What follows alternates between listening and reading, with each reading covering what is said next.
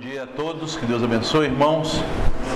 E hoje, como estamos em uma escola dominical, eu creio que da, das atividades pastorais a que eu me sinto mais à vontade é lecionando na escola dominical. É que eu tenho mais experiência, né? Comecei com 17 anos e até hoje, ininterruptamente, tenho sido professor de escola dominical. Então, gosto bastante disso. Então, nós vamos ter uma aula hoje, né? Nós temos falado sobre santificação na noite de sexta-feira, nós falamos sobre princípios a respeito da santificação. Na manhã de sábado, nós tratamos das partes da santificação. Na noite de sábado, nós falamos sobre problemas acerca da santificação. E hoje nós vamos falar sobre a santificação na prática, mas, como eu disse, em uma forma é, de uma aula de escola dominical. Vou tentar usar os 50 minutos próprios da aula e os 10 minutos finais eu reservarei para os irmãos tirarem dúvidas, não apenas da aula de agora, mas também das palestras anteriores. Como é uma aula, eu vou me agarrar bastante a um livro-texto, até tem ali depois para quem quiser adquirir, vai ter hoje ainda? Não, então não tem mais, né? Mas vocês podem entrar na internet para adquirir este livro do David Paulison, como acontece a santificação. David Paulison faleceu recentemente, mas ele foi uma pessoa muito importante é, para a igreja americana e para a igreja em geral, para a igreja cristã em geral, na área de aconselhamento. Ele tinha uma formação nessa área de aconselhamento, ele foi discípulo né, do Jay Adams, mas era um homem com uma capacidade intelectual muito grande nessa área da teologia prática. E ele trabalha muito a questão da doutrina na prática. Os livros dele sempre pegam as verdades doutrinárias que são escritas de uma forma mais lógica, sistemática, com argumentos é, bem dedutivos, trazendo conclusões, fazendo também é, é, uma certa uma certa defesa da fé, uma apologética da fé, demonstrando também os erros e desvios é, das falsas doutrinas. Então ele pega tudo isso que é muito conceitual e transforma em teologia prática para a atividade ministerial. Então, como tratar é, com pessoas que estão sofrendo em tais e tais áreas, como aplicar a santificação a estas áreas, como aplicar as verdades bíblicas a estas áreas. Então, este homem, David Paulison, foi um mestre nessa teologia prática ou pastoral. Ele chamava de teologia prática. No Brasil, nós conhecemos mais como poimênica ou teologia pastoral. E eu vou seguir bem o roteiro do livro dele, né? Porque eu creio, pode haver, mas eu creio que é o único livro que trata da santificação nessa abordagem pastoral. Tem várias obras que falam sobre santificação. Em todos os manuais de teologia você vai ter um capítulo, uma parte do livro reservado para falar na, na soterologia, na doutrina da salvação sobre santificação, mas será muito difícil encontrar um livro que trate da doutrina da santificação na prática. Como ele coloca no título, né? Como que a santificação acontece na vida da gente? Como que esse processo, esse progresso em que minha fé vai crescendo, vai amadurecendo, vai se tornando mais firme, mais fundamentada, vai mudando a minha mente, meu coração, minhas atitudes e práticas, vai me dando mais amor para com Deus e mais amor para com o próximo, vai mudando a perspectiva e as metas da minha vida. Como esse processo acontece? E se nós formos dizer como ele acontece, né? Nós teríamos que contar a história de cada um de nós e de cada um dos cristãos. Porque o acontecer da santificação é algo multiforme, assim como a graça de Deus é multiforme. Então, para iniciarmos, o vento está fazendo esse ruído, né? Então, para iniciarmos, eu vou convidar os irmãos a abrirmos a palavra de Deus em João, no Evangelho segundo João, capítulo 21, versículo 25. João 21, 25. E quem puder, por favor, faça a leitura deste texto para mim. Há, porém, ainda muitas outras coisas que Jesus fez.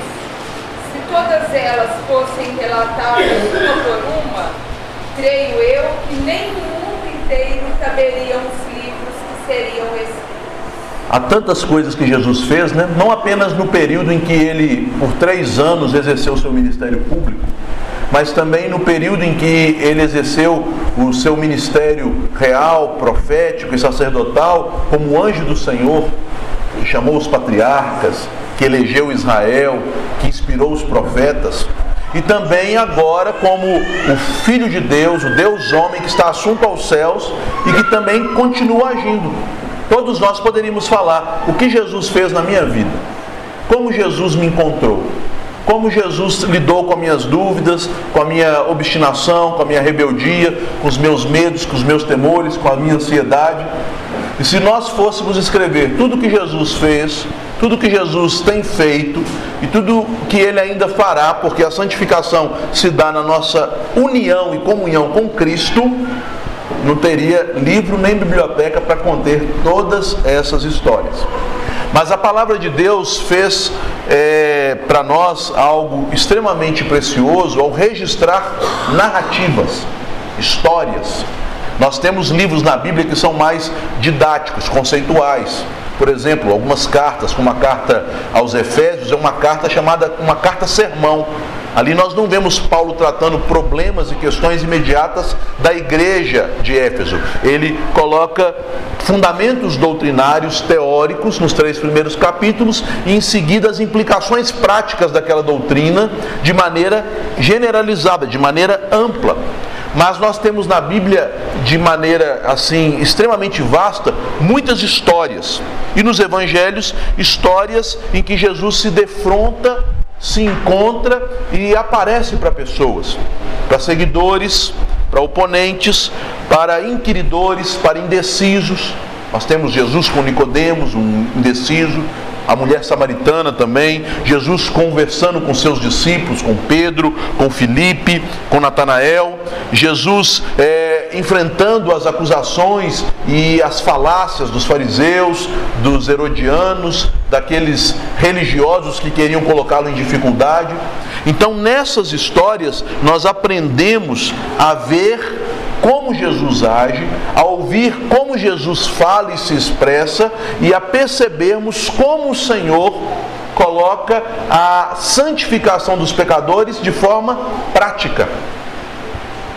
É interessante que Deus usou a, a, sua glória na pessoa do seu filho Jesus Cristo para santificar a mulher samaritana, não numa classe de escola dominical ou num culto, mas diante de uma fonte uma necessidade básica da vida, de uma mulher que buscava em relacionamentos preencher o seu vazio existencial e Jesus usou aquela, aquele gancho da oportunidade dela vir num horário que não era usual para tomar água, para melhor pegar água, mostrando assim que ela era uma mulher marginalizada na cidade. Ele usa aquele gancho para entrar em assuntos teológicos falar sobre o templo, sobre as promessas, sobre a diferença entre judeus e samaritanos e voltar para problemas pessoais. Mulher, onde está o teu marido? Chama ele lá. Ah, eu não tenho marido, olha a vergonha dela. Então Jesus vai trabalhando na vida daquela mulher de maneira muito pessoal e muito individualizada. Então, quando nós estudamos todos esses aspectos gerais da santificação, nós não podemos nos prender a isso como uma metodologia de trabalho de Deus, porque estes aspectos gerais não são a maneira como Deus trabalha, mas são conceitos e verdades que extraímos das Escrituras para sabermos os pontos fundamentais, os princípios fundamentais com os quais Deus vai trabalhar. Mas a maneira, o modo dele trabalhar com cada um de nós é muito individualizado, muito particular e vai surgir das situações mais inusitadas. Ah, como você teve uma experiência com Deus de que você deveria mudar um relacionamento na sua vida, ou deveria largar determinado pecado, ou deveria buscar a ajuda do Senhor em determinada área. São aspectos muito particulares e muito individualizados.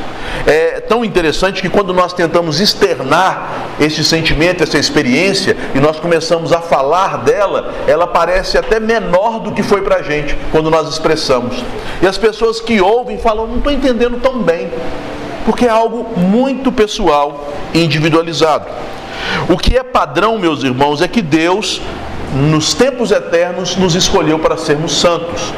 A aliança de Deus Pai com seu Filho, chamada aliança de redenção, garante o fato de que Deus entrará em nossa vida e nos trará as bênçãos decorrentes da obra de Cristo, nos tornando santos. Nós já fomos salvos por uma escolha de Deus, por uma aliança de Deus com seu Filho, que voluntariamente se dispôs a morrer por nós antes da fundação do mundo. Mas também a salvação é um processo vivo, um processo orgânico, um processo individualizado em que essa redenção, através da comunhão que temos com Cristo, através da obra do Espírito Santo em nós, através do ministério da palavra que vai aplicando a obra do Espírito em nós, esta salvação ela ocorre no tempo. Então estamos sendo salvos e santificados.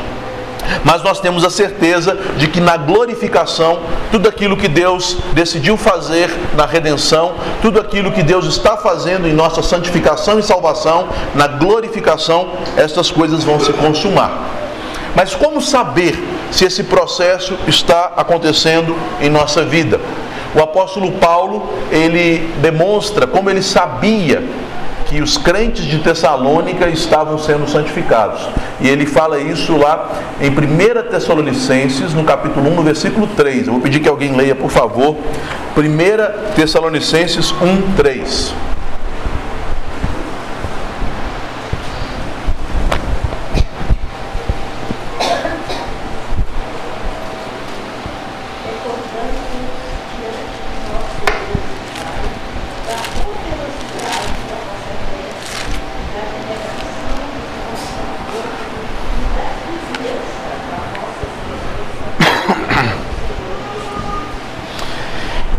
Versículo 2, o apóstolo Paulo traz o verbo principal, que é o dar graças, eucaristel.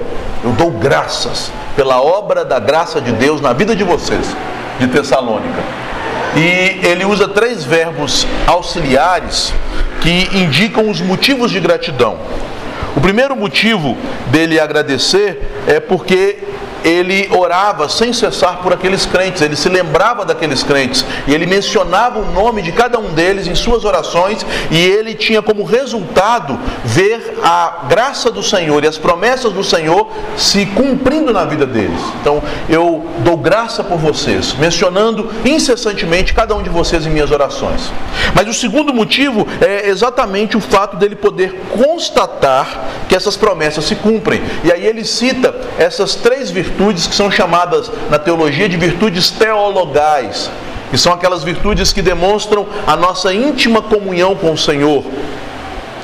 O compartilhar dos atributos de Deus na vida dos crentes, a presença gloriosa de Deus na vida dos crentes. Virtudes que o apóstolo Paulo é, cita em quase todas as suas epístolas: fé, esperança e amor. Mas percebam que ao citar estas três virtudes, o apóstolo Paulo as adjetiva. Ele primeiro diz que ele percebia que havia uma operosidade da fé. A palavra traduzida por operosidade é a palavra obras na língua grega. Então ele diz: vocês têm uma fé que produz obras. Veja que para Paulo nunca houve essa contradição entre fé e obras. Fé é aquilo que Deus produz em nosso coração em conhecimento a respeito do Evangelho, confiança nas promessas do Evangelho e aceitação dessas promessas e que necessariamente vai mudar a nossa forma de pensar e de agir. Então, fé e obras estão de maneira indissoluvelmente ligadas. Uma fé operosa, uma fé madura, uma fé que age segundo a fé. Um amor abnegado. A palavra traduzida por abnegado aqui significa um amor que sofre, um amor autossacrificial. A palavra vem da ideia de açoites. Um amor que aceita se sacrificar pelo outro. Um amor que abre mão do seu próprio eu, do seu próprio prazer, da sua própria vontade em favor de Deus e do outro. E uma esperança firme nas promessas eternas, em Cristo, na sua ressurreição, como ele vai deixar mais claro no final do capítulo, lá no verso 10, para aguardardes dos céus o seu Filho, a quem ele ressuscitou dentre os mortos, Jesus que nos livra da ira vindoura. Então, como nós percebemos que nas nossas interações com Cristo, através do Espírito, através da palavra, através das situações da vida em que o Senhor nos conforta, em que o Senhor nos confronta, em que o Senhor nos disciplina, porque com cada um é de um jeito, né? Às vezes Deus te disciplina com uma gripe. Às vezes te disciplina ou te dá uma lição com um raminho que cresceu aqui e depois o sol secou porque o vermezinho comeu. Veja, as situações são variadas. Eu me lembro uma vez, quando eu era estudante, descendo ali a Ponte Nova, no Colégio Batista, eu tinha 13 anos, aí surgiu uma gangue lá do Concorde, me deram um tapa na orelha, roubaram minha mochila. eu fiquei desesperado. Aí Deus trabalhou na minha vida com aquela situação, né? Eu percebi alguns erros na minha vida, algumas vaidades, algumas coisas que eu tinha que mudar com 13 anos, né? Então, situações particulares né? coisas assim que marcam a nossa vida. E nessas situações Deus produz fé operosa.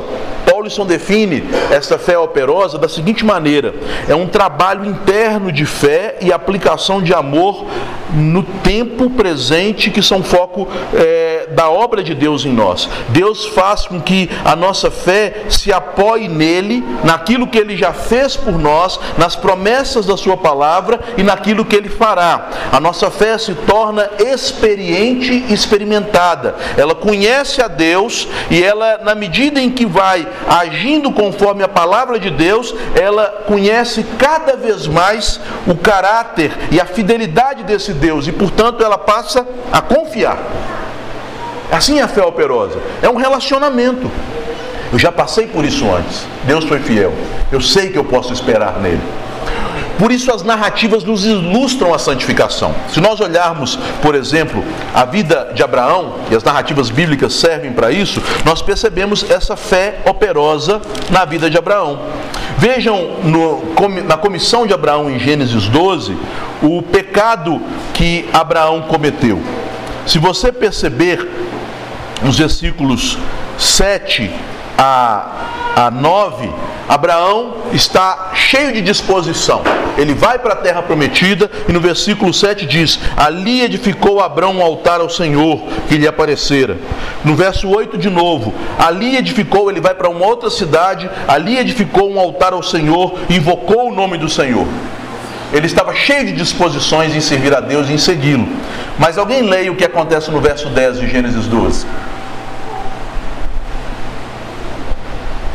E havia, havia fome naquela terra. Desceu, pois, Abraão Egito para aí ficar, porquanto era grande a fome na terra. Havia fome na terra e Abraão fez o quê? Não creu. Deus não falou, vai para a terra que eu te mostrarei, ali eu vou te abençoar, eu vou te dar essa terra, te farei uma grande nação e do teu descendente abençoarei todas as nações da terra. Não foi isso que Deus prometeu? E ele invocou o Senhor, cheio de entusiasmo. Mas as circunstâncias mudam. E o que Abraão faz quando há fome? Dá no pé. Nós sabemos o que aconteceu no Egito, né? Sua esposa tem que se ajuntar com uma das concubinas de Faraó. Provavelmente Faraó tem relacionamento íntimo com Sara e Deus traz então sobre Faraó maldições, revela aquele homem que Abraão era um homem de Deus. Sara volta para a tenda do seu marido e ele, humilhado, e sua esposa também humilhada, voltam para a terra que Deus mandou que ele ficasse. Aí, outro problema, não há fome, há prosperidade demais. Às vezes a provação é a fome, né? Às vezes é a riqueza. Tem gente que peca porque falta, tem gente que peca porque sobra. Aí começa a sobrar. Olha o verso 13, versículo 2. Quem pode ler lá, Gênesis 13, 2.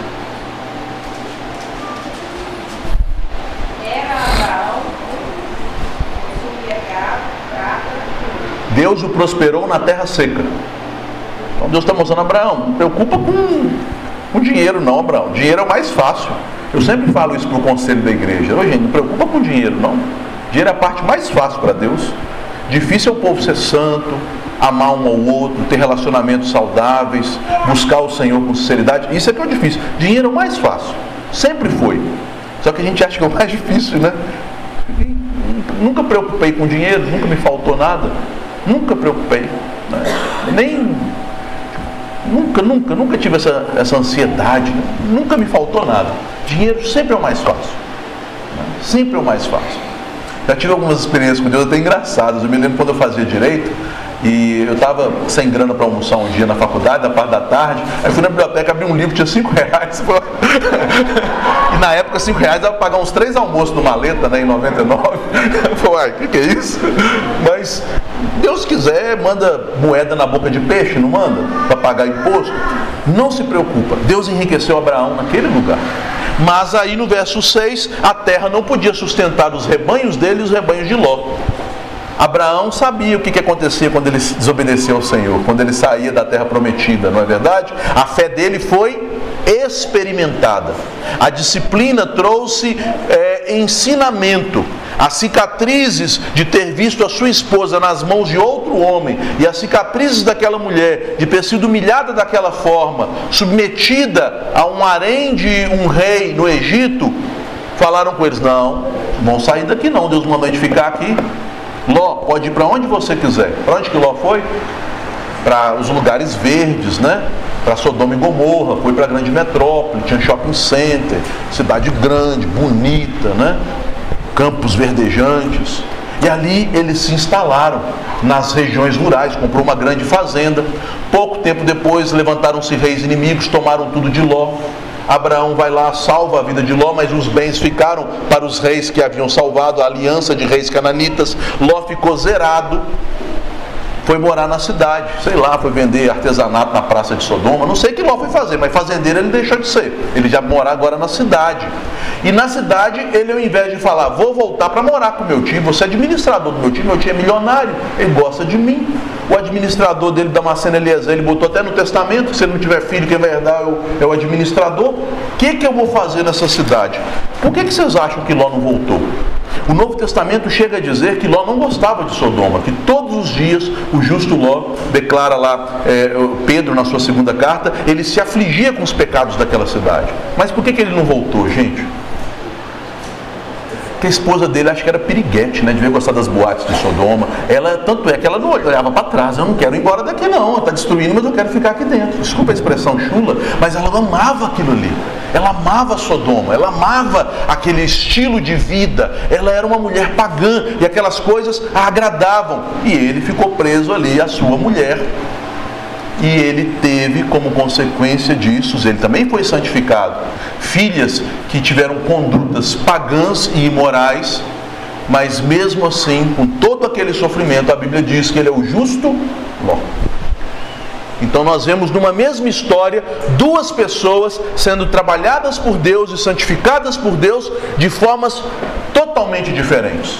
Um Deus deixou pobre, a míngua, morando numa caverna. Outro Deus deixou rico, próspero, mas confiado no Senhor e não nas riquezas.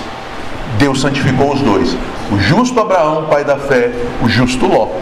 Então percebam, meus irmãos, essas histórias ilustram muito melhor do que qualquer manual de teologia sistemática como Deus age nos santificando para produzir em nós fé em diferentes circunstâncias, com diferentes situações.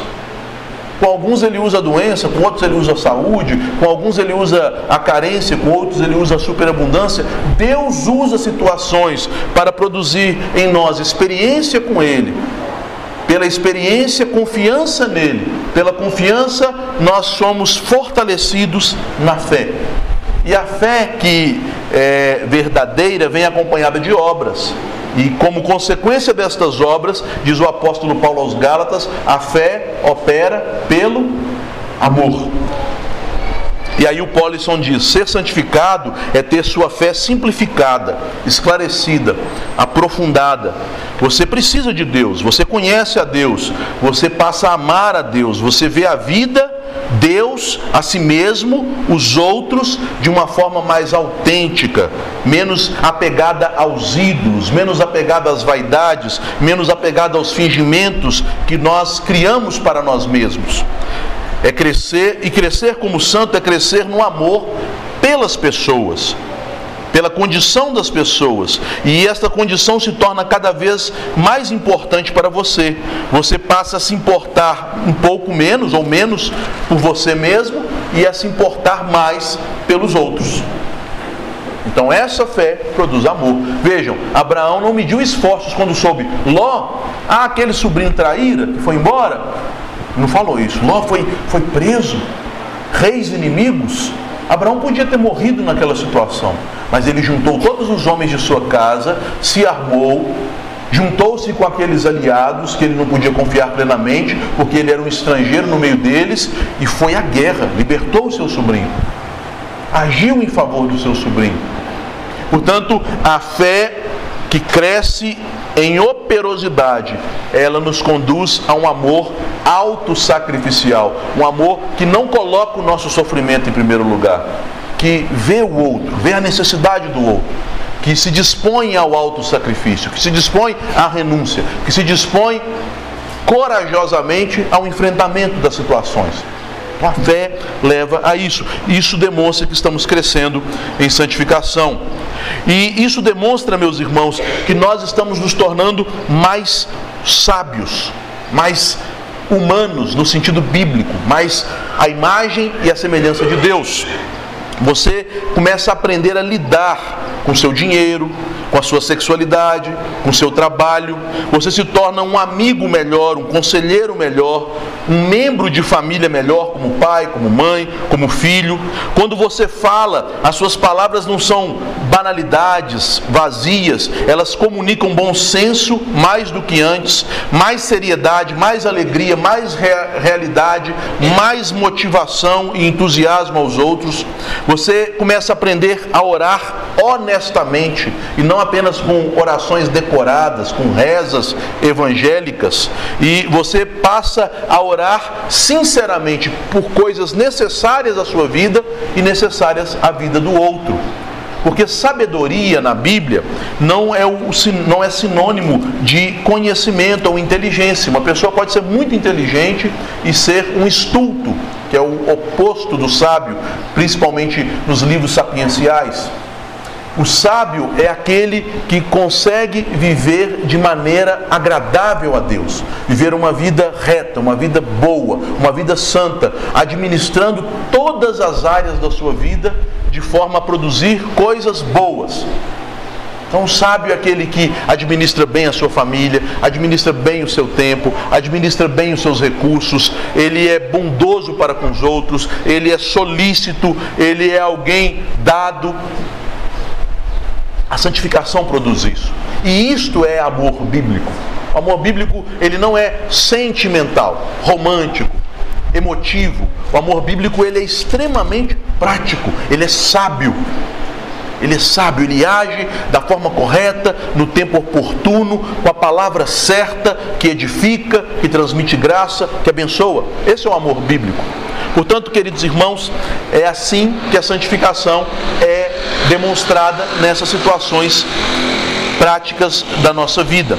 Mas acima de tudo, além da fé e do amor, a santificação nos leva a crescer em esperança.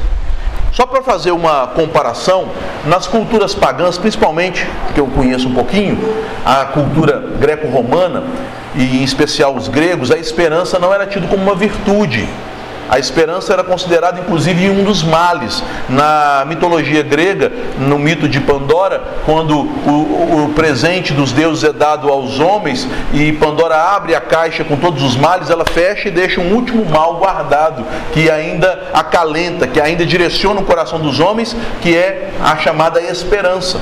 É por isso que Paulo, escrevendo aos Efésios, que estavam, embora Éfeso fique na Ásia, onde hoje é a Turquia, mas era uma, era uma região que foi colonizada pela cultura grega, pela cultura é, helênica, ele diz que vocês, outrora pagãos, estavam sem Deus no mundo, lá em Efésios capítulo 2, no versículo 12, e sem esperança. Porque a esperança para um pagão é uma tolice, é um mal, é, é esperar é, coisas que nunca vão se concretizar, porque para o pagão o que há é só esta vida e os prazeres que podemos desfrutar nessa vida. Comamos e bebamos, pois amanhã morreremos. Então, para que ter esperança? Ter esperança é, é, é tolice, é autoilusão. Mas para os crentes, esperança não é uma expectativa de coisas boas que podem acontecer. Ah, vamos pensar no melhor que de repente acontece. Não é isso que é a esperança cristã. A esperança se fundamenta em verdades históricas, em promessas de Deus já antecipadas e realizadas. Por isso que a, a, o fundamento da esperança é a ressurreição de Cristo. Cristo vive, por isso podemos esperar. Deus entrou na história por meio do seu filho. Seu filho morreu pelos meus pecados. O seu filho venceu a morte. Ele vive. Então há esperança. A vida não é escassa. A vida não tem um término. A vida em Cristo é eterna. Então há esperança. Esta forma de encarar a vida e encher o coração de esperança, o que Paulo chama ali para os Tessalonicenses de firme esperança em nosso Senhor Jesus Cristo, é que nos dá propósito de vida. Eu posso dedicar a minha vida às coisas que agradam a Deus e até mesmo sofrer por elas, porque eu sei que no Senhor o meu trabalho não é vão não é vão. E eu posso até mesmo ter uma vida de muitas lutas e dificuldades, como vários servos de Deus tiveram. A vida dos profetas, na maioria do, dos casos, foi uma vida de grande derrota, olhando pelo prisma apenas desse mundo. Quais dos profetas foram ouvidos pela sua geração? Pouquíssimos. Quais dos profetas foram aceitos pelo povo de Deus? Quais dos profetas foram honrados pelos reis? Pouquíssimos. A maioria deles foi humilhado, ultrajado, se não mortos. Mas eles permaneciam firmes em sua caminhada, em sua missão, em sua obra, movidos pela viva e firme esperança. E aí o apóstolo Paulo, que como um profeta do Novo Testamento, que profeta ele era, além de ser apóstolo e mestre e pregador do evangelho, ele declara, né, que essas tribulações que eu tenho passado, elas são leves momentâneas. Será que o apóstolo Paulo está falando da boca para fora? De onde que ele tirava que ser açoitado, apedrejado, passar fome, humilhações, perder todos os bens, ser abandonado pela família, ser humilhado pelos seus próprios discípulos, ser é, é, é ultrajado e escarnecido por muitas igrejas. De onde que ele está tirando que esse tipo de vida é apenas consiste de leves e momentâneas tribulações? Deus deu a ele uma revelação especial para sustentá-lo em desafios que são muito maiores, eu imagino, do que qualquer um do que nós vamos passar. Do que Jó passou, por exemplo, e outros servos de Deus. Mas ele já tinha visto o paraíso, não já? Ele sabia para onde ele ia. Quando ele lembrava, eu imagino, é pequeno. E meus irmãos, é tão maravilhoso perceber essa esperança na vida do apóstolo Paulo, que naquele episódio, veja como a santificação se dá de forma prática. Naquele episódio em que ele prega o evangelho na Macedônia, por ordem de Deus. Então a gente fica achando assim, né? Deus ordenou, vai dar tudo certo, né? Irmão, pode ir, vai dar certo, Deus mandou.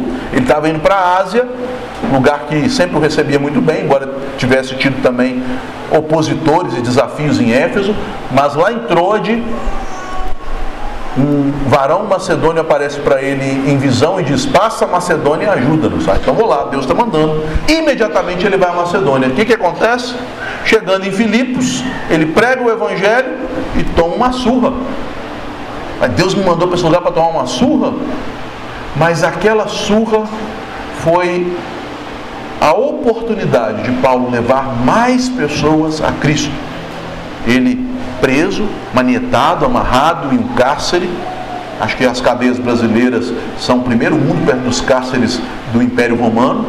Preso ali, juntamente com seu companheiro de viagem, ele então, com Silas, ele clama ao Senhor, ora ao Senhor, canta louvores ao Senhor, em gratidão, em alegria.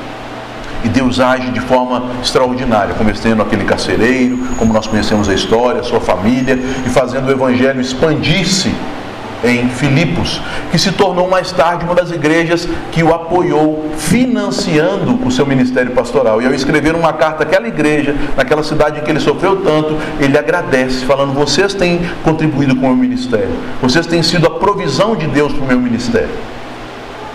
Então percebam, meus irmãos, que foi a esperança de Paulo no Senhor que o fortaleceu, que o confortou, que o santificou naquela situação tão difícil. Que na nossa mente, oh, mas Deus mandou vir para cá para eu apanhar. O que será que está acontecendo? Paulo simplesmente louvou ao Senhor. Eu quero então que os irmãos entendam que na prática não há uma fórmula para santificação. A maneira como Deus santifica o Gustavo não é a maneira como ele santifica cada um de vocês. Não há uma fórmula.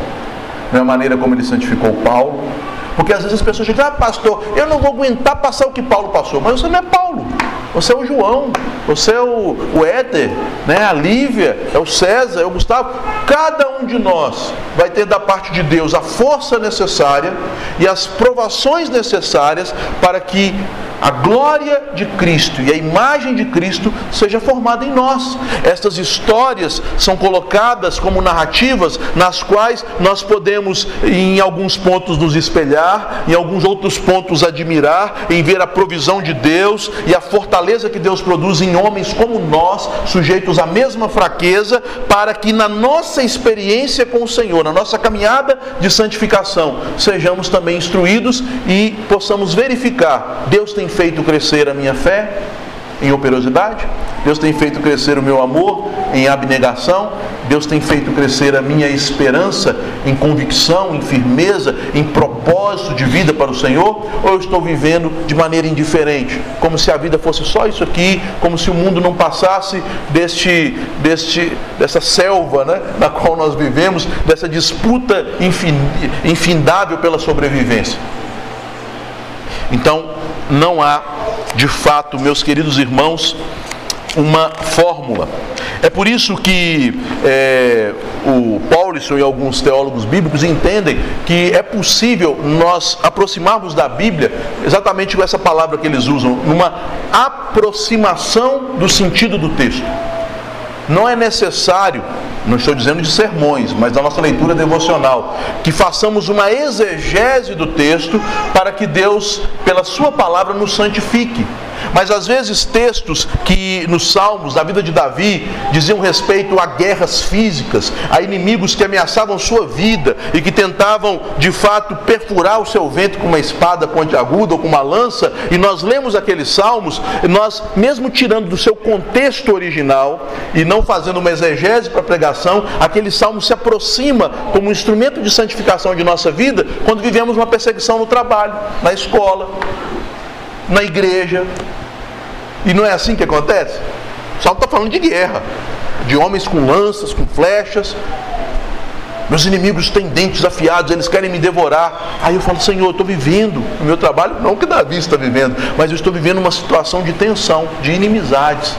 Como me importar? Como buscar ao Senhor?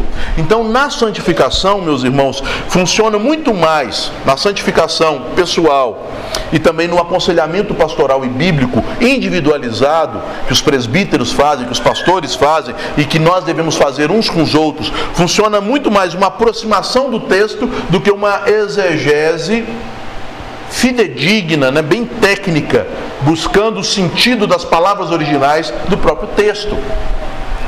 E às vezes, por uma forma de alguns líderes cristãos serem muito bons teólogos, nós nos confundimos com isso.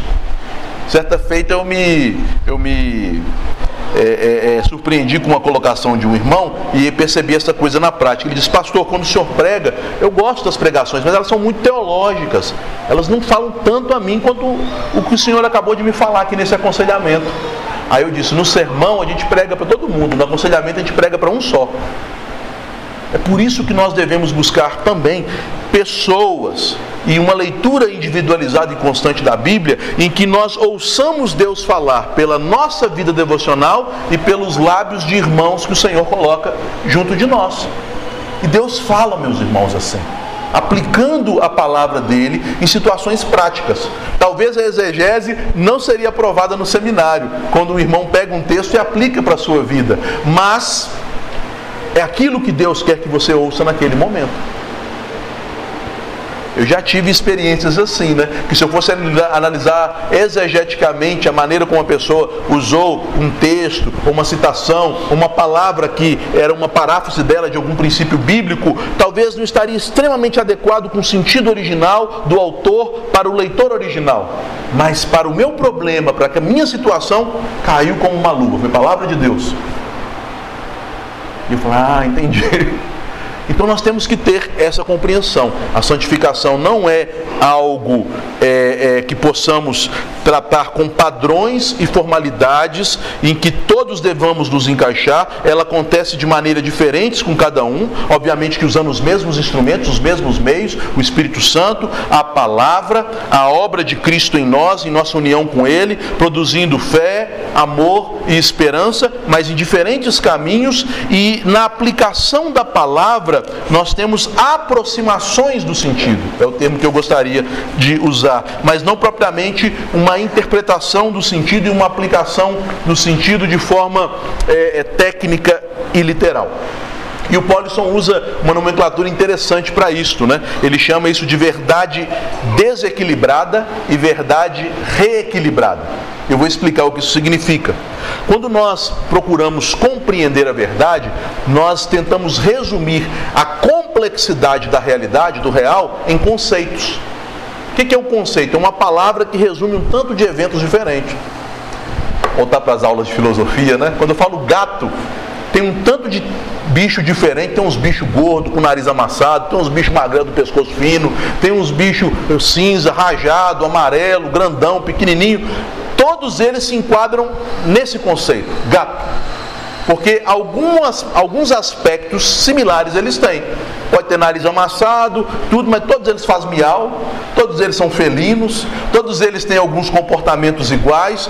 E se nós formos fazer um estudo é, científico, biológico e analisar até é, as células e o seu DNA, vamos ver que todos eles são de uma mesma espécie, mas são muito distintos. Quando a gente fala ser humano, todos nós aqui nos enquadramos nessa categoria. Mas se formos abrangendo japoneses, os asiáticos, africanos, pessoas de outras épocas, de outros povos, de outras culturas, nós vamos ver que nesse conceito ser humano cabe muita coisa, não é verdade? Cabe muitas diferenças. Portanto, a nossa tentativa de apreender a verdade é sempre reduzindo a verdade, equilibrando a verdade em conceitos e em sistemas. E a teologia faz isso. A teologia pega a Bíblia, a Bíblia está organizada de maneira sistemática, de maneira conceitual. Você chega assim na Bíblia, página 1, do conhecimento de Deus, sua possibilidade e da maneira de conhecê-lo. Capítulo 2 da Bíblia, a revelação de Deus e suas formas, e o seu progresso e as maneiras de Deus se revelar na história. Capítulo 3, a Bíblia e a sua canonicidade, a maneira como Deus preservou a revelação ao longo dos anos. Isso é uma teologia sistemática. Isso não é a Bíblia. A Bíblia nos conta de histórias e até os textos, vamos dizer, mais conceituais, como por exemplo as cartas, são cartas. É uma pessoa escrevendo para outras pessoas, falando de questões de igrejas locais, no tempo e no espaço, com problemas particulares, com questões a serem resolvidas. Mas nós tentamos equilibrar a verdade com conceitos, e isso é muito bom. É como um médico que fica por muitos anos, o um profissional de saúde, estudando conceitos, né? Fisiologia, como que o corpo funciona, os sistemas do corpo, como que é, os remédios e as drogas interagem com as doenças, farmacologia, e isso e aquilo, e vai para a clínica e tudo. E aí vem um paciente. O que, que ele faz? Virose. Toma aqui um analgésico. Esse é o médico que não estudou bem os conceitos. Porque se ele sabe bem os conceitos, ele vai investigar para um lado. Não, não pode ser uma virose. Porque tem isso, mas não reagiu aquilo. Então não vou investigar para o outro lado. Vou investigar. Não é assim que um bom médico faz? Eu sei que tem exageros, mas eu gostava demais daquela série do Dr. House, né? Ele era meio malucão o personagem, mas ele mostrava como uma medicina pega o conceito e vai aplicando assim aos sintomas de um caso prático de um indivíduo, tentando descobrir uma, duas, três, quatro, cinco possibilidades. Sei que no House toda doença ele começava com lupus, né? Eu nem sei o que é lupus. É lupus, é lupus, é autoimune. Aí fazia, dava os corticóides pro povo, o povo inchava. Não, não é isso não. Aí sempre terminava num carrapato, numa coisa mais trivial, né? Mas ele sempre começava com as coisas mais difíceis. Então, o bom médico é aquele que domina os conceitos, mas ao se deparar com um caso prático, o que ele faz? Ele vai analisar. Será que é isso mesmo? Será que não é? Conversa com a pessoa. Qual que é o seu histórico? Como que é a sua saúde? Deixa eu conhecê-la. Deixa eu fazer uma boa anamnese. Da mesma forma, a verdade é equilibrada nos conhecimentos teológicos, no conhecimento bíblico, nas doutrinas, nos sermões que nós vamos aprendendo, nas aplicações gerais que vamos recebendo domingo após domingo, mas quando acontece o problema, a situação, as dificuldades, as lutas da vida, todo aquele arcabouço tem que ser desarrumado, desequilibrado, porque eu não preciso pegar a medicina toda ou todos os remédios do mundo para aplicar a uma doença apenas. Preciso? Eu preciso identificar o que é necessário para isso aqui. Então, como ele diz aqui, a verdade desequilibrada é que, em alguns momentos, se eu ficar falando para a pessoa de justificação pela fé, eu vou reforçar nela uma tendência ao pecado. Justificação pela fé é uma verdade? É, é bíblica? É. Mas adianta dar é, corticoide para quem está com virose? Não sei, viu? Doutor, me perdoe se eu estiver falando muita abobrinha. Mas é o remédio adequado para alguém que está com problema em vencer o pecado?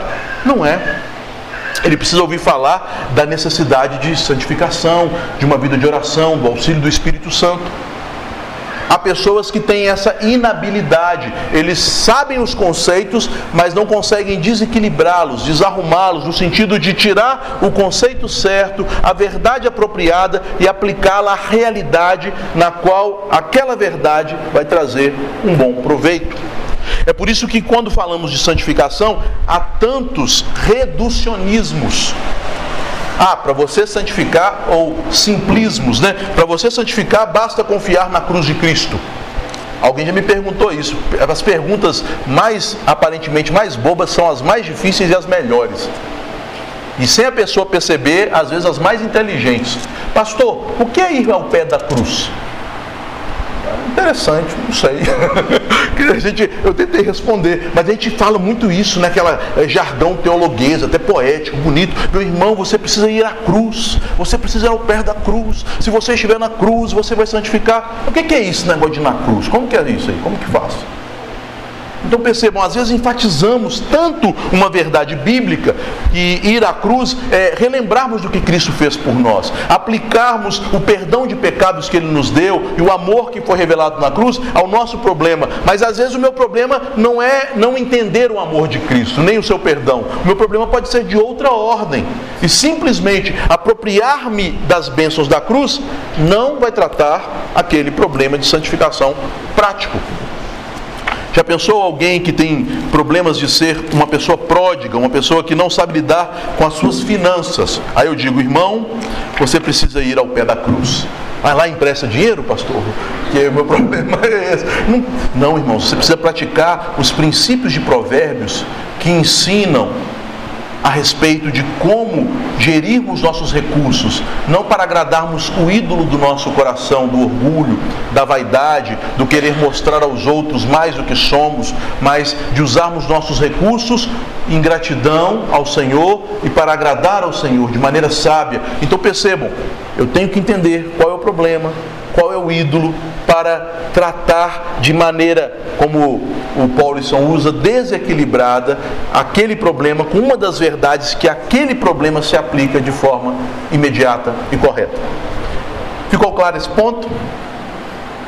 Ok, então não adianta decorarmos os manuais de teologia para tratarmos da teologia prática. Eles são um arcabouço de conhecimento, mas que tem que ser usados pontualmente o termo que ele usa é desequilibradamente, em cada caso, sabendo, investigando as necessidades que nós temos e o remédio que vai, de fato, abranger essas necessidades. E isso nós fazemos, meus irmãos, especialmente pelo uso da lei de Deus. O salmista no Salmo 119 diz: Guardo no meu coração as tuas palavras para não pecar contra ti que seria guardar as palavras de Deus? Você já parou para pensar nisso? Tem texto da Bíblia que nós lemos, nós decoramos, mas falta às vezes a meditação, pensar o que, que significa guardar as palavras de Deus. O que, que você me diria? Decorar a Bíblia toda, decorar alguns versículos, decorar um livro bíblico, decorar o máximo de versículos que você souber, Guardar talvez não seja algo ligado à memória, uma disposição de sempre ler a Bíblia, ou tomar a Bíblia como. Vou fechar aqui. Vai matar todo mundo de calor, né, Jesus? Mas é, o que, que seria guardar as tuas palavras? Se você. Oi? Hã? Obedecer, mas para obedecer tem que conhecer. Então, o que nós deveríamos conhecer para obedecer?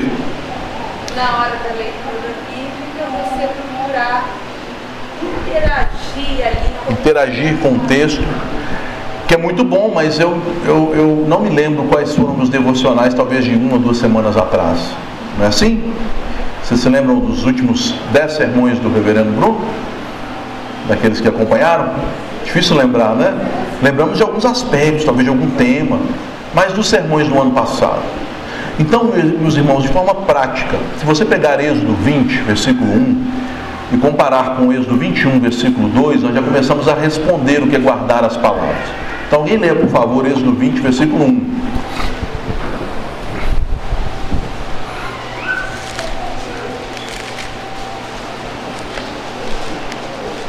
Então falou Deus todas essas palavras. Eu sou o Senhor, teu Deus, que te tirei da terra do Egito, da casa da servidão. Isso, agora 21.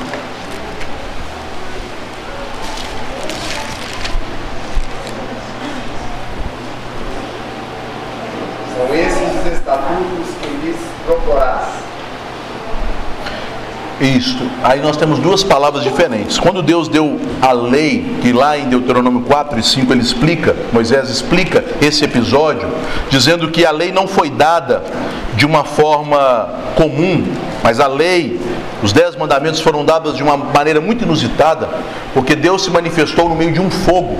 E eles não viram nenhuma forma, mas ouviram palavras no meio do fogo. E Deus falou cada um desses mandamentos do meio do fogo. E ao mesmo tempo que ele falava do meio do fogo, ele os escreveu com o dedo dele, e o dedo de Deus é uma figura no Antigo Testamento para o Espírito de Deus. Deus os escreveu em tábuas de pedra, esses dez mandamentos, e Moisés disse: Nenhum povo do mundo teve um Deus que falasse com eles por meio do fogo e lhes desse leis. Essas dez palavras que saíram do meio do fogo. Tem até um livro né, chamado Palavras do Fogo, que faz referência a esta, este sermão de Moisés em Deuteronômio 4 e 5. Por isso que para o judeu, quando eles diziam palavras, eles referiam-se aos dez mandamentos. Decálogos.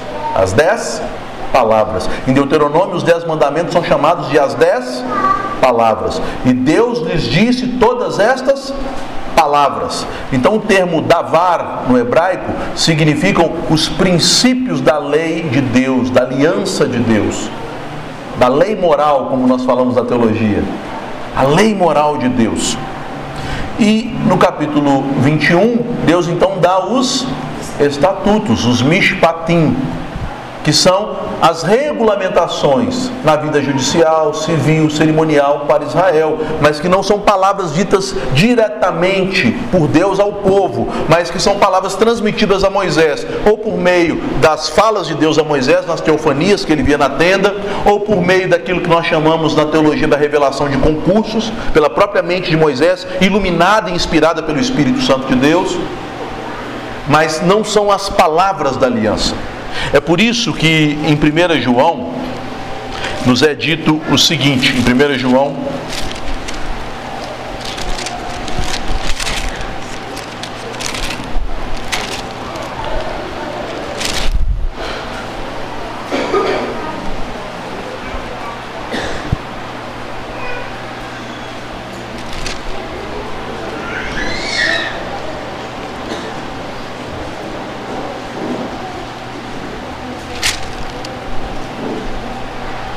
no capítulo 2, no versículo 3: Ora, sabemos que o temos conhecido por isto, se guardamos os seus mandamentos. Veja, o mesmo termo que o salmista usa, guardar. Aquele que diz eu conheço e não guarda os seus mandamentos é mentiroso, e nele não está a verdade. Então, a lei do Senhor é um instrumento fundamental para a nossa santificação. Conhecer os dez mandamentos e guardá-los, isto é, tê-los como nosso guia, tê-los como nossa referência de vida, de conduta, de fé, é fundamental para a santificação.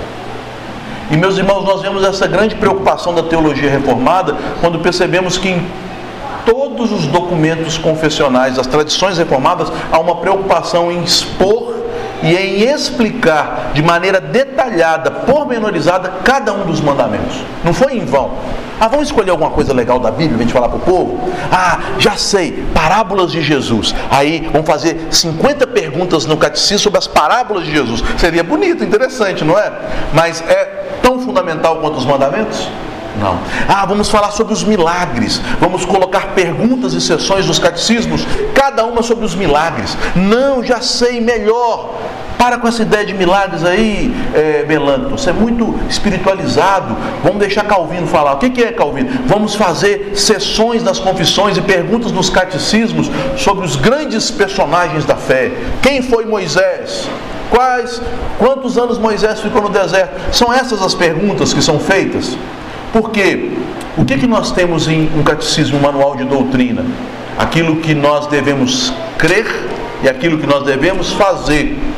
E aquilo que nós devemos crer e fazer de maneira sintetizada, enfatizando o principal. O que, que o cristão deve guardar em seu coração como guia para santificar-se, para crescer em santificação, como referência para ele saber: minha santificação está progredindo, Deus está trabalhando em minha vida, ou não, eu estou tendo perigos e dificuldades em minha santificação. Guardo as tuas palavras, a tua lei, os teus mandamentos no meu coração. Porque, meus irmãos, como que nós poderíamos resumir a lei de Deus em uma só palavra? Senhor usou a frase, mas é isso mesmo, amor. E é isso que a Bíblia diz, lá na segunda epístola de João, no versículo 6. O que está lá em 2 João, versículo 6? Ah, eu sabia que alguém me perguntar. Ontem eu falo, nunca falei o capítulo, né? No único capítulo. João não tem capítulo, né? Ah, igual Judas também, terceiro João. João 6. O que, que diz lá? O amor é este, que andemos segundo os seus mandamentos. Este mandamento, como ouvistes desde o princípio, é que andeis nesse amor. O amor é este, andar nos mandamentos. E Paulo aos Romanos escreve, porque a lei se resume nisto: amar a Deus. Então, o guia da nossa santificação é nos dado pelos mandamentos do Senhor, unido, obviamente, com a justificação pela fé, porque os mandamentos não nos servem, meus irmãos, para vivermos uma vida perfeita, porque todo aquele que conhece a lei de Deus e sabe corretamente interpretá-las, reconhece: somos pecadores, somos imperfeitos, é impossível que vivamos em união com o Senhor, se não for pela sua graça. Nós transgredimos a lei de Deus todos os dias, todos os momentos, de várias maneiras, por pensamentos, por intenções, por ações, por omissões, por palavras e por atos. Não é assim que o catecismo completa o ensino sobre a lei de Deus? Mas, para andarmos e guardarmos essa lei, devemos nos exercitar na graça, usar os meios de graça, lembrar-nos sempre que pela justiça que flui da cruz de Cristo, nós somos justificados e nós somos transformados, como profetizou Isaías em Isaías 61, em carvalhos de justiça plantados pelo Senhor, andando em boas obras, andando em novidade de vida. E eu quero terminar com um último ponto. Então, como Deus, usando a sua lei, usando a justiça e a graça de Cristo que nos é imputada e que nos é transmitida pelo Espírito Santo, usando diferentes caminhos e percursos individuais no relacionamento que cada um de nós tem com o Senhor Jesus, como ele nos santifica, fazendo-nos crescer em fé, amor e esperança. Embora não haja uma regra, nós podemos observar que há certos padrões. E nestes padrões, meus irmãos, nós temos cinco fatores que Deus usa para a nossa santificação. Então, fique atento. Quais são esses cinco fatores? Em primeiro lugar, meu, meus irmãos, é, o primeiro fator da nossa santificação é o próprio Deus que nos transforma. Deus age em nossa vida, Deus nos transforma. Deus entra em nossa vida. Às vezes Deus se afasta e permite que nós tropeçamos para mostrar nossa necessidade dele. Nos deixa andar em trevas. É aquilo que os puritanos chamavam de a noite escura da alma. Deus às vezes nos deixa ficar em trevas para vermos, nós precisamos de Ti, Senhor. Eu te clamei do mais profundo abismo, de um tremedal de lama, e o Senhor me ouviu. Senhor, até quando? Tem misericórdia de mim. Às vezes Ele se aproxima com grande graça e amor, e nós sentimos, parece que Ele está do nosso lado, dentro de nós, o tempo todo. Então Deus é o primeiro fator. O segundo fator, meus irmãos, são as Escrituras em especial as histórias, as narrativas em que Deus nos mostra a maneira como Ele lida com vidas individuais e trata de pecados e podemos dizer falhas e desvios de caráter de cada servo dele para torná-los mais santos, mais dependentes, mais amorosos. Um exemplo, Jacó. Jacó foi conhecido como o enganador, não é isso? Gostava de se dar bem, gostava de ter a primazia e passar a perna nos outros. Mas todo mundo que engana não gosta de ser enganado, não é assim? Como que Deus ensinou a Jacó a deixar de ser enganador? Jacó, em conluio com a sua mãe, como todos sabemos a história, enganou seu pai. Fugiu e tomou vários golpes do seu sogro, né? Primeiramente, o seu sogro o enganou com relação à esposa que ele queria e botou ele para trabalhar 14 anos. Depois, o seu sogro enganou várias vezes em relação ao salário que ele merecia e o fez amargar prejuízos por muito tempo. E em seguida, saindo da casa do seu sogro, a mulher preferida, a bonitinha, mas que era uma mulher menos crente do que a feinha, ela rouba o ídolo do lar e engana Jacó, colocando em perigo de vida debaixo da espada do seu sogro, se não fosse Deus que freasse Labão. Labão, não diga nem bem nem mal para Jacó, não toque nele não. Não foi assim? Chegando em casa, estabelecendo-se na terra do seu pai, ele tinha um filho que ele gostava muito, foi numa loja de grife, comprou uma túnica de marca, colocou somente naquele filho preferido, que fazia tudo do jeito que o pai queria, que o ajudava a administrar, e aquele filho então ele é, denunciava e dedurava os seus irmãos, e os irmãos então enganam Jacó: Papai, achamos a túnica de José toda ensanguentada, José morreu, enganado de novo, né? Vejam, meus irmãos, como Deus trabalhou exatamente no pecado que Jacó tinha, com o mesmo tipo de pecado, para transformá-lo de um homem enganador em um homem quebrantado, em um homem dependente de Deus. Então, Deus nos muda e Deus usa a Escritura para nos mudar. Quando nós lemos a história de Jacó, nós temos que parar e refletir: onde é que eu tenho errado? Será por que eu fico tão nervoso quando as pessoas fazem isso comigo? Será que não é porque eu faço a mesma coisa com elas? Ou porque talvez eu que queria estar no lugar delas fazendo isso? É interessante que há muitas pessoas que reclamam de situações de justiça porque elas queriam ser os que afligiriam injustiça sobre alguém. É igual o brasileiro reclamando de política, não todos, não generalizo, mas alguns reclamam porque talvez eles não tiveram a oportunidade de serem os corruptos, né? Porque se der, talvez ele, ah, uma boquinha dessa eu encaro, né? Que beleza. Né? Sem concurso, não precisa nem bater ponto, ah, tô dentro. Não é assim que as pessoas pensam? Então percebam que a Escritura vai nos ensinando com estas narrativas principalmente, mas com todas as verdades bíblicas, a a nossa transformação, vai nos conduzindo à nossa transformação e mudança. Mas Deus também usa outras pessoas.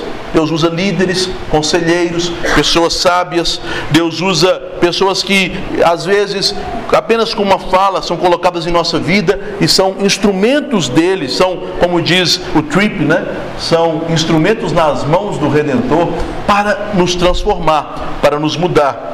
Deus usa circunstâncias da vida e Deus também nos muda por meio do nosso próprio coração. Ele vai trabalhando em nosso coração. E o nosso coração, quanto mais trabalhado pela graça de Deus, ele vai ficando em luta, em guerra entre o Espírito de Deus, que vai transformando as inclinações e os desejos do nosso coração, e o velho homem, o seu velho eu, que quer ter a primazia, que quer ter o governo, que quer fazer as coisas do seu jeito e não da vontade de Deus e não do jeito de Deus. Deus nos muda A palavra nos muda, pessoas sábias nos mudam, a verdade de Deus nos muda, as circunstâncias da vida nos mudam, o nosso coração então é transformado. Meus irmãos, é assim que a santificação ocorre na prática. Bruno, já deu aí? Já, né? Você deu sinal? Já deu sinal? Porque eu estou meio distraído aqui. Então tá bom, vou concluir. Então é assim que a santificação ocorre na, na prática. Não é, é, é produtivo, não é algo que é, redundará em bênçãos conhecermos a doutrina, conhecermos as verdades e não as colocarmos na prática. O próprio Senhor Jesus Cristo fala disso e ilustra isso na conclusão do Sermão da Montanha. O homem que ouve estas palavras e não as pratica é semelhante a uma pessoa imprudente que constrói a sua casa sobre a areia. E quando eu era criança eu imaginava que tinha uma rocha aqui, né, bonito, o cara ia lá e construía a casa dele lá, e uma praia, o outro construía a casa na praia. Me ensinavam muito isso quando eu era criança. Mas não é assim que funciona na Palestina. Só tem areia. E para construir a casa na rocha, você vai cavar areia, cavar areia, cavar areia e cavar areia. Não é fácil, né? Porque ela vai sempre tendendo a fechar o buraco. Até chegar no cascalho, aí você cava cascalho, cava cascalho, cava cascalho, aí você chega lá embaixo, a matriz da rocha.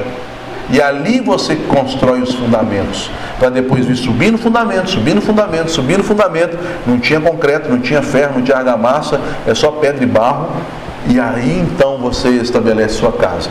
Eu imagino que o tempo de construção de uma casa dessa era muito, muito maior, dispendioso, trabalhoso e perigoso do que o tempo de simplesmente fazer uma casinha com alicerces numa areia. Mas a durabilidade, a proteção e a garantia que esse tipo de casa produzia também é incomparável com uma casa feita na areia. Ouvir a doutrina, saber a doutrina, não praticar a doutrina é tolice. Por isso é importante conhecer essas coisas de forma prática. Então, é assim que Deus quer que nós vivamos. A santificação vai produzir é isso: fé, amor, esperança, crescimento espiritual, por meio da palavra aplicada ao meu coração, à minha história, às minhas necessidades individuais, a, a, aos meus problemas e pecados que têm que ser tratados individualmente. São estas as circunstâncias que Deus usa, então eu vou me apropriar disso. Eu sei que vai dar trabalho, eu sei que vou ter que cavar, eu sei que vou ter que tirar muita areia e muito entulho, mas eu quero que minha vida seja construída sobre a rocha, porque quando vier a chuva, quando vier os ventos, quando vier as tempestades, eu estarei firme no Senhor. Então que Deus nos abençoe essa igreja, abençoe os irmãos e nos dê graça para nos santificarmos na prática para nos santificarmos sobre a rocha que é o nosso Senhor Jesus Cristo. Perguntas? Meus irmãos, apenas para dirigir esse momento, é, nosso horário até acabou, mas tendo em vista a excepcionalidade, ainda que os professores das crianças possam achar ruim comigo, mas alguns já aí, nós vamos ter mais uns minutinhos para ter a oportunidade de alguém quiser tirar uma dúvida, fazer uma pergunta. Até para aproveitarmos o nosso tempo, só esclarecer um pedido aqui. Que você faça uma pergunta. É, eu sei que muitos aqui podem querer falar de algo que achou interessante. Certamente todos aqui têm algo para comentar sobre as palestras e que achou muito bom. Eu quero pedir que você não faça isso, por favor. Mas que você faça uma pergunta, né? E tem um ponto de interrogação ao final das suas falas. E aí, nosso pastor de Gustavo poderá responder. Luciana, já vai começar aqui com a primeira pergunta. Reverendo, você deu, você deu alguns exemplos de que Deus usa muitas vezes o próprio pecado da pessoa no processo de santificação. A gente pode tomar isso como padrão? Deus faz isso geralmente na vida de todos nós? Não, não podemos tomar como padrão, né? Mas é, como eu disse no início, né, não há padrão. A gente fica com essa avidez de buscar padrões. Né? Por isso que a Bíblia traz tantos servos diferentes, com processos tão diferentes para a santificação. Porque em algum daqueles exemplos você vai se encaixar. Talvez você vai olhar, não, eu pareço com Jacó. Deus tem me tratado na minha ganância, colocando só ganancioso na minha vida. Não sei. Mas outros não, eu pareço com Abraão. Eu tomei uma pancada só e aprendi. E nunca mais precisei ir para o Egito buscar socorro. Então, são vários exemplos nas narrativas que não estabelecem padrões, mas estabelecem, vamos dizer assim, é, caminhos, indícios, em que nós nos encaixamos em alguns deles e que aqueles exemplos nos ajudam. Mas além das narrativas, nós também temos a vida prática de outros irmãos que podem ter experiências parecidas com a nossa e por terem sido já aprovados nessas experiências, podem nos ajudar nessa experiência. Então nós temos alguns, é, vários casos na Bíblia e mais outros tantos casos no meio da comunidade. É por isso que a Bíblia diz que nós devemos aconselhar uns aos outros. Exemplo, pegar aqui uma situação que é comum, não é padrão, mas é comum. Jovens que têm muitos filhos. É muito bonito ter filho, né? Difícil é criar. Na foto é maravilha, né? Mas os problemas que envolvem ter filhos, educá-los, sustentá-los, criá-los, administrar o tempo. Então o que a Bíblia diz? Que as mulheres mais velhas sejam mestras do bem, aconselhando as mais novas como amar os seus filhos e seus maridos. Vejam só aqui a experiência sendo usado para o aconselhamento. Então a Bíblia nos oferece casos concretos e nos oferece também a própria igreja, onde o Espírito Santo de Deus age aplicando a Escritura com pessoas que já passaram por aquilo. Nós não temos gradações de santidade, mas nós temos gradações de experiência para nos darem conselhos. Então, eu como pastor, eu ensino muito e aprendo muito. Toda visita que eu vou, estou ensinando e aprendendo. Porque há coisas que aquela pessoa vivenciou, sabe, fala, experiências de vida que Deus usa para me, me ensinar. Então nunca acho, eu sou o detentor da sabedoria. Vocês não são, eu vou passá-la para vocês. Não, eu ouço. Ah, então é assim. Ah, que bom, aprendi isso aqui. É, e muitas vezes Deus está usando aquele tipo de conversa, de situação, para me orientar. Né? Então é assim.